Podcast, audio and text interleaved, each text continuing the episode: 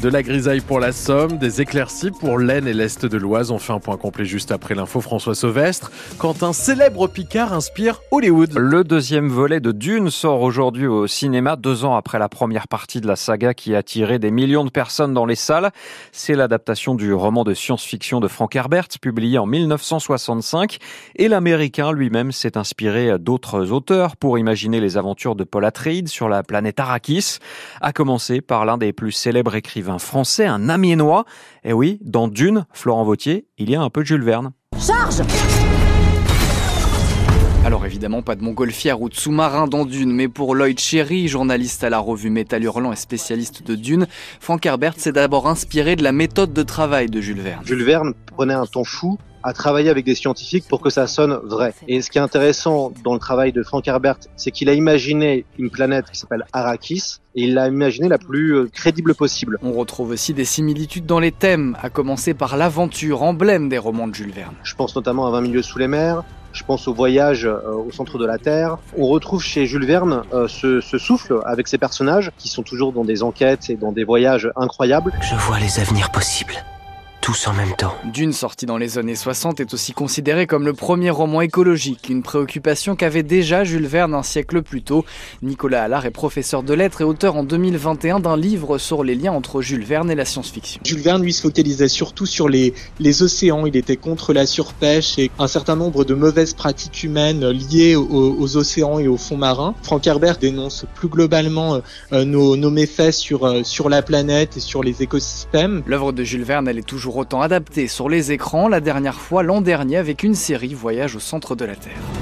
Voilà, un peu de Jules Verne dans Dune, c'est à lire aussi sur francebleu.fr et c'est donc aujourd'hui que sort au cinéma le deuxième volet de la saga adapté euh, du roman de science-fiction. Le premier opus avait généré plus de 400 millions de recettes au box-office, c'était en 2021. France Bleu Picardie, 7h02, un peu plus de 500 bénéficiaires du RSA sous condition retrouver un emploi dans la Somme. Premier bilan dressé presque un an après la mise en place de ce dispositif dans les secteurs d'Albert et de Péronne.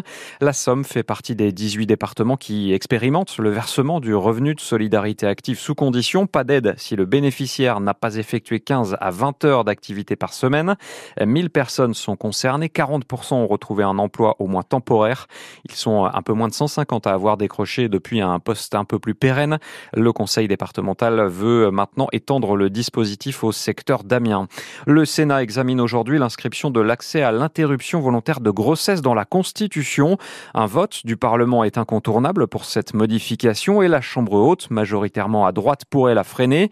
Certains élus veulent amender ce texte sur l'IVG. Les mots ont un sens et c'est surtout là-dessus, sur la sémantique, que se porte le débat, Cyril Ardo.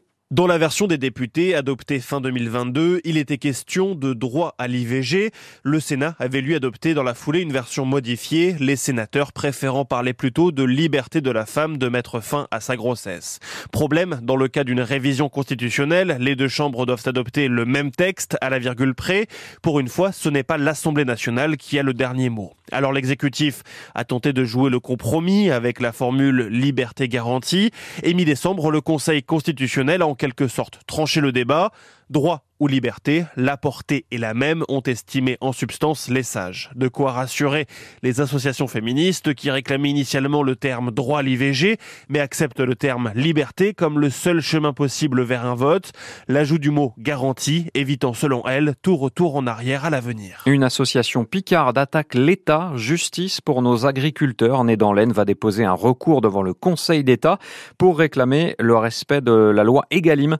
Le texte est censé notamment garantir des revenus décents aux exploitants. On y revient dans le journal de 7h30. Ils se jettent à l'eau pendant les vacances. La ville d'Amiens organise une session de formation pour les futurs surveillants de baignade. Il en manque énormément au bord des bassins. 5000 postes vacants en France selon la Fédération de natation. Les candidats sont donc très attendus. Ils sont une dizaine en ce moment à la piscine du Nautilus dans les quartiers nord. Alors qui sont ces futurs sauveteurs? Ils ont entre 17 et 25 ans, se forment gratuitement à condition d'avoir passé 25 heures d'engagement citoyen dans une association. Revue d'effectifs avec Youssef Yayaoui, c'est le coordinateur jeunesse de la mairie. C'est celui qui, est intéressé pour passer la formation euh, brevet de surveillant de baignade et secourisme euh, lié euh, soit à un projet personnel ou un projet professionnel. On a des, des profils pour passer le concours d'infirmier, on a c'est auxiliaire de vie, auxiliaire péricultrice, on a c'est juste pour avoir un diplôme parce qu'ils n'ont pas de diplôme. Ils sont inscrits par exemple à la mission locale et c'est un défi d'avoir aussi un diplôme, de voilà d'obtenir ce diplôme qui, qui les valorise dans la vie de tous les jours. Et euh, il y en a, c'est plus dans le domaine de l'animation. Et d'autres sessions de formation de surveillants de baignade auront lieu à Amiens la première semaine des vacances de printemps. Même chose l'été prochain. Un petit but d'écart qui suffit au bonheur des Gothiques. Amiens a battu Sergi 2-1 hier soir en Ligue Magnus de hockey sur glace. Les Picards ont encore un match de saison régulière pour assurer leur cinquième place au classement avant le début des playoffs.